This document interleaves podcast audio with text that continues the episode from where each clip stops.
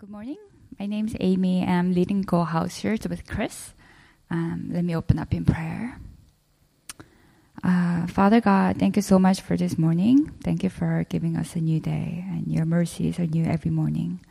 Please open our hearts and minds to understand your word, and anything that's not aligned with your will, let it fall to the ground. Holy Spirit, walk with us and help us when we make small and big decisions. Help us. I pray for supernatural healing over all our brothers and sisters in our community, Lord. I thank you for all that you've done for us, and I pray all this in Jesus' name. Amen. Okay, today I will read Matthew 10, chapter 10, verse 1 to 23.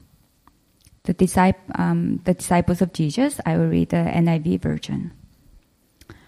Jesus called his 12 disciples to drive out impure spirits and to heal every disease and sickness. These are the names of the 12 apostles. First, Simon, who is called Peter, and his brother Andrew, James, son of Zebedee, and his brother John, Philip and Bartholomew, Thomas and Matthew, the tax collector, James, son of Alphaeus and Thaddeus, Simon the Zealot, and Judas Iscariot, who betrayed him. These 12 Jesus sent out with the following instructions. Do not go among the Gentiles or enter any town of the Samaritans. Go rather to the lost sheep of Israel. As you go, proclaim this message. The kingdom of heaven has come near. Heal the sick, raise the dead, cleanse those who have leprosy, drive out demons. Freely you have received, freely give. Do not get any gold or silver or copper to take with you in your belts. No bag for the journey or extra shirt or sandals or a staff, for the worker is worth his keep. Whatever town and village you enter, search there for some worthy person and stay at the house until you leave. As you enter the home, give it your greeting. If the home is deserving, let your peace rest on it. If it is not, let your peace return to you. If anyone will not welcome you or listen to your words, leave that home or town and shake the dust off your feet. Truly, I tell you, it will be more bearable for Sodom and Gomorrah on the day of judgment than for that town. I am sending you out like sheep among wolves. Therefore, be as shrewd as snakes and as innocent as doves. Be on your guard. You will be handed over to the local councils and be flogged in the synagogues. On my account, you will be brought before governors and kings as witnesses to them and to the Gentiles. But when they arrest you, do not worry about what to say or how to say it. At that time, you will be given what to say, for it will not be you speaking, but the Spirit of your Father speaking through you. Brother will betray brother to death, and the father his child. Children will rebel against their parents and have them put to death. You will be hated by everyone because of me, but the one who stands firm to the end will be saved. When you are persecuted in one place, flee to another. Truly, I tell you, you will not finish going through the towns of Israel before the Son of Man comes.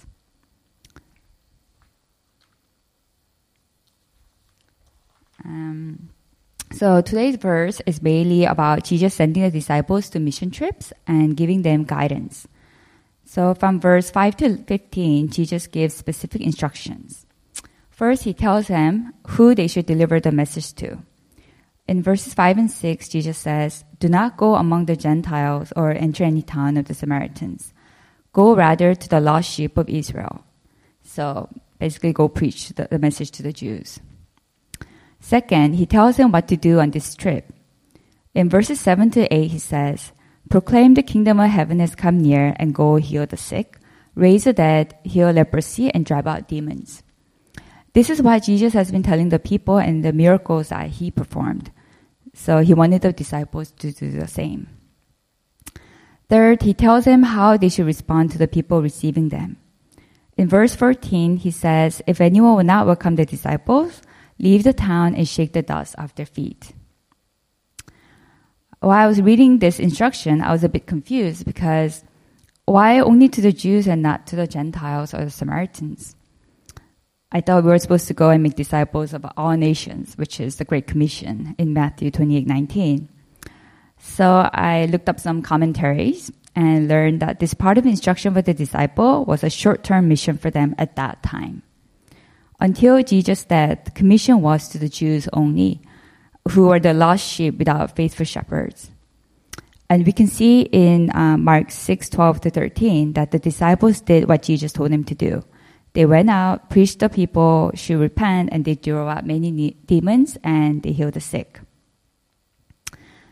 But we can see that Jesus' instruction changes in Acts 1, verse 8, where he says, "But you will receive power when the Holy Spirit comes on you, and you will be my witnesses in Jerusalem, and in all Judea and Samaria, and to the ends of the earth." So after the Pentecost and receiving the Holy Spirit, the disciples have been given the mission to go to all the nations. So the first part of the instruction in Matthew was to the disciples in the past. From verse 16 to 23, Jesus gives warnings and instructions to prepare the disciples for the future. This is for long-term missions that are to happen after Jesus' death and resurrection. In verse 16, Jesus says, "I am sending you out like sheep among wolves. Therefore, be shrewd as snakes and as innocent as doves." The disciples will suffer persecution as followers of Christ, and so need to be alert, be strategic, but also keep the pure mind. And today's verse finishes with this powerful word: "You will be hated by everyone because of me, but the one who stands firm to the end will be saved." This is a powerful word of encouragement. We actually discussed something similar last Friday at our house church when we were discussing Pastor Eric's sermon. We talked about how we want to be liked and loved by everyone. And most of us want to be accepted and liked by people rather than by being hated or get rejected. Pastor Eric referred to John 15:18, where Jesus said, "If the world hates you, keep in mind that it hated me first." I struggle with this too. And I do a constant battle inside of me every day, whether to stand firm and speak the truth or just keep quiet so that people would continue to like me. I don't think I'm being hated for being a Christian, but there have been times when I can feel some tension among friends, like when I share my view on things that are not clearly biblical, or even when I pull my kids out of school on Halloween day, I could feel some of the moms were a little bit tense about that. 6 years ago, I became friends with my daughter's classmate's mom, and she has been on my heart for a while. I wanted to share the gospel with her, and we had multiple meals together. We had many coffees together, but I just let the opportunities pass. I just couldn't say it. And in Korea, people usually say we don't talk about religions or politics because it would bring arguments. So these are the things that we normally avoid. But before the second semester started, I really felt I should ask her if she wanted to do a Bible study with me. I wrote her a message, and I erased it. I wrote again, erased it. I did that a couple times. And I finally prayed, and I felt like the worst thing that could happen was her to say no. So I sent a message, and I remember I was quite nervous about it. I wondered, maybe she thought we became good friends because I had motives, or that what if our relationship becomes awkward and she dislikes me now? But after I sent the message, sometime later she replied back to me, and praise God, she was actually glad I asked her. And we decided to do a Bible study. After she said yes, I think I got quite encouraged, so I asked the other moms in the class as well. And surprisingly, they all said yes as well. So that's how we formed a Bible study group. And about a year later, the first mom that I asked, she accepted Christ. And one of the other moms that I also asked, she was distant from God for a while, but she went back to church. Over the past 6 years, I've asked many moms whether they would like to join my Bible study, and some said yes, some said no, some did join but decided it was not for them, and they stopped coming as well. My kids' school is very small, so everyone knows everyone, and even some of the teachers know that I lead this Bible study group. I can feel some moms politely keep their distance from me because I keep asking them to join my Bible study. Apparently, one of the husbands thought I was exercising some cult because I keep bringing people to my home. Even though I have asked many times, I still get nervous when I ask. And I still get self-conscious, wondering what people would think of me. That's why this verse is so powerful and it helps us keep going. He knows that we can get rejected, but we stand firm until the end and just try to do what we need to do. I asked a mom who was not a believer a few times to come out to my Bible study. She never came, and it was time for her to leave Hong Kong. When I met her for the last time to say goodbye, I felt I should pray for her and asked her, and she said, okay. As we were praying, she was crying. Later, before she left, she sent me a message thanking me for the prayer and said it was the first time ever she received a prayer from anyone. And another time, I happened to sit next to one mom who was also not a believer. We started to chat, and she told me she has been battling some illness, and recently she started to show some symptoms again, which was not a good sign. Although we weren't so close and we were sitting in a public place, I felt the Holy Spirit speaking to me to pray for her. Because we were not so close, I felt awkward asking her. At first, I tried to ignore this thought, but I felt if I lost this chance, I would regret it later. After a bit of inner struggle, I asked her if I could pray for her, and she said yes. So I prayed for her disease. A few weeks later, she told me her symptoms have disappeared and thanked me for the prayer. So some of these moms refuse to join the Bible study, or they don't even want to talk about faith, or have very different views of the world from me. But over the years, I realized everyone is broken and in need of prayers. So I just want to encourage brothers and sisters to offer prayers to those God has put in your hearts today. People may dislike us or laugh at us for our faith, but we have hope in Jesus and can share that love to them. And now I'd like to invite Sybil to come up for the worship.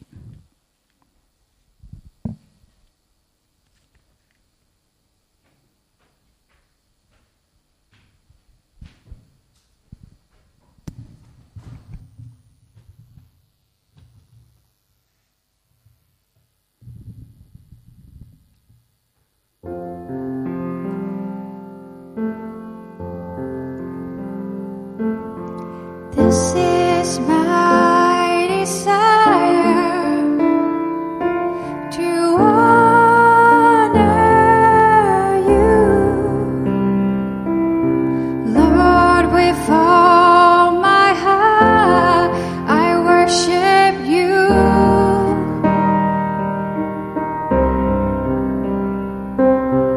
All I have within me I give.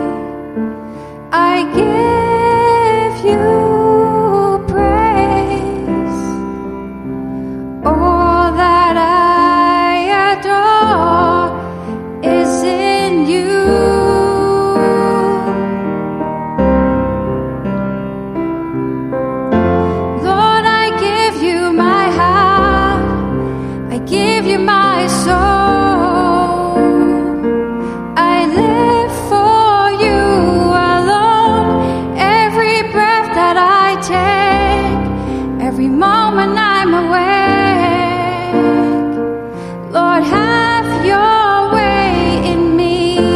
Lord, I give you my heart, I give you my soul. I live for you alone. Every breath that I take, every moment I'm awake, Lord, have your way in me.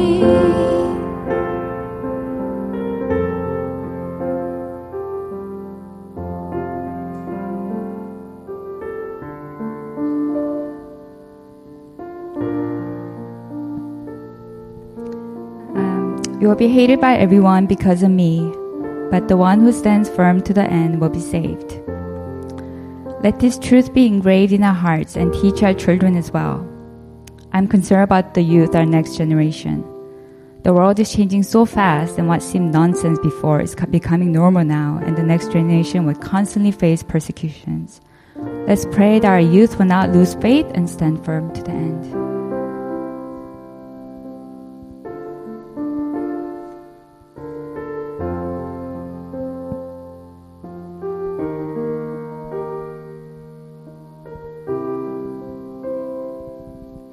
Now I read the intercessory prayer from the One App.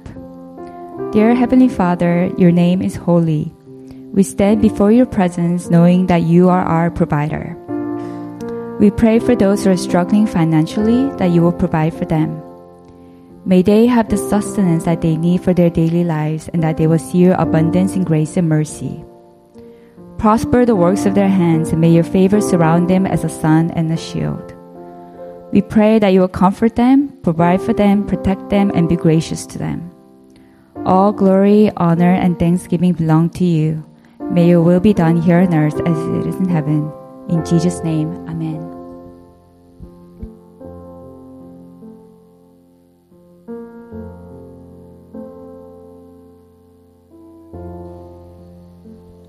Amen. Thanks for sharing, Amy. We're going to move into a time of community prayer. If we just want to invite everyone to the front as we gather in a circle.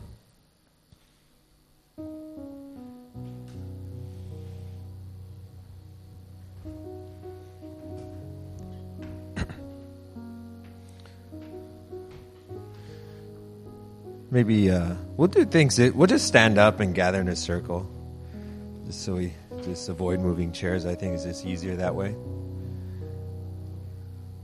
Just gather in a circle and pray. Good morning.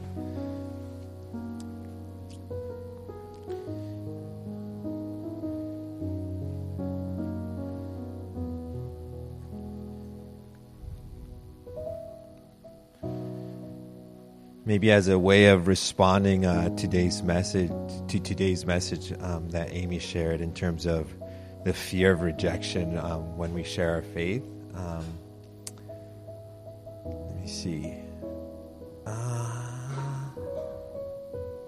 Why don't we pray to the prayer? Or maybe you just, is there anyone here that maybe they feel like, oh, that's me for sure. I definitely struggle with, I'll be the first one in. That definitely is like, oh, what's my friend going to think if I share my faith with him?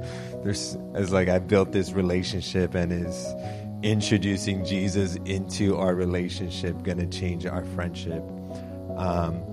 And so if that's you, if you struggle with that and you're just wanting to take that step and say, God, help me to deal with that rejection in my life, that I may have the boldness to share my faith with either it be family or whether it be friends. I just want to invite you to take, if that's you, just take one step and then all right. We'll pray. Father, we just offer ourselves as living sacrifices, as an act of worship, saying that first we confess that we've had that fear of rejection. And for too long in our lives, we've allowed that fear of rejection to lead us, to take direction in our lives rather than being led by you and your Holy Spirit. And so, Father, this morning we just offer ourselves and we just pray that we would just have the security of knowing that we are loved and accepted by you. And so, Father, I just pray for more boldness, for more strength in our lives, that we may have that boldness to share the gospel with those around us, with our families, with our friends, with our co-workers. And so, Holy Spirit, we just say, come, Holy Spirit, bring more freedom into our lives. In Jesus' name we pray. Amen. Amen. Why don't we move into praying for our community and pray for house churches that are gathering this week? Is anyone's house church gathering today? No? No one from this group? All right. Awesome. You avoid being prayed for today. All right. Why don't we just lift up all the house churches gathering today? Yes, Lord Father, I just thank you.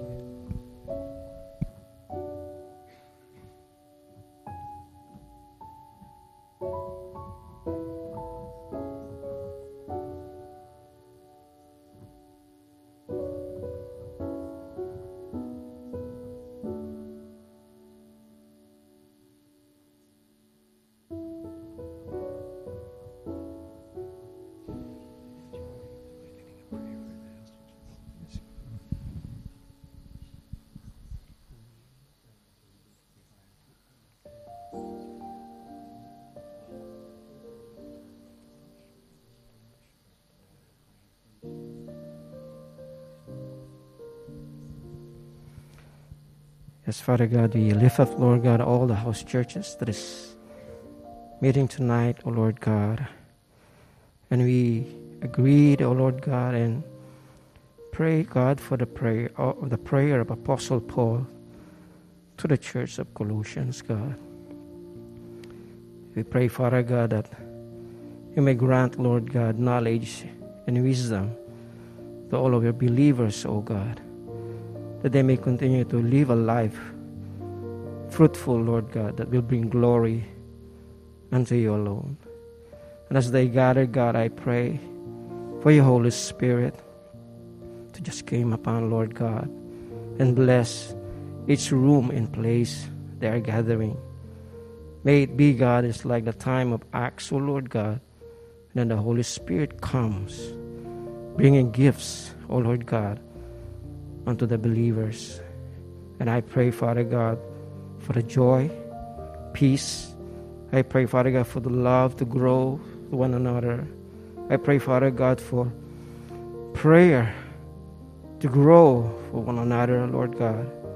And I pray, God, for genuine, Lord God, agape love flows each one of them, God, that they may, Lord God, others will see that they love one another, and they will see, Lord God, that indeed they are your disciples. Bless you, and we thank you, Father God, for your mighty works in every house, churches, in SB.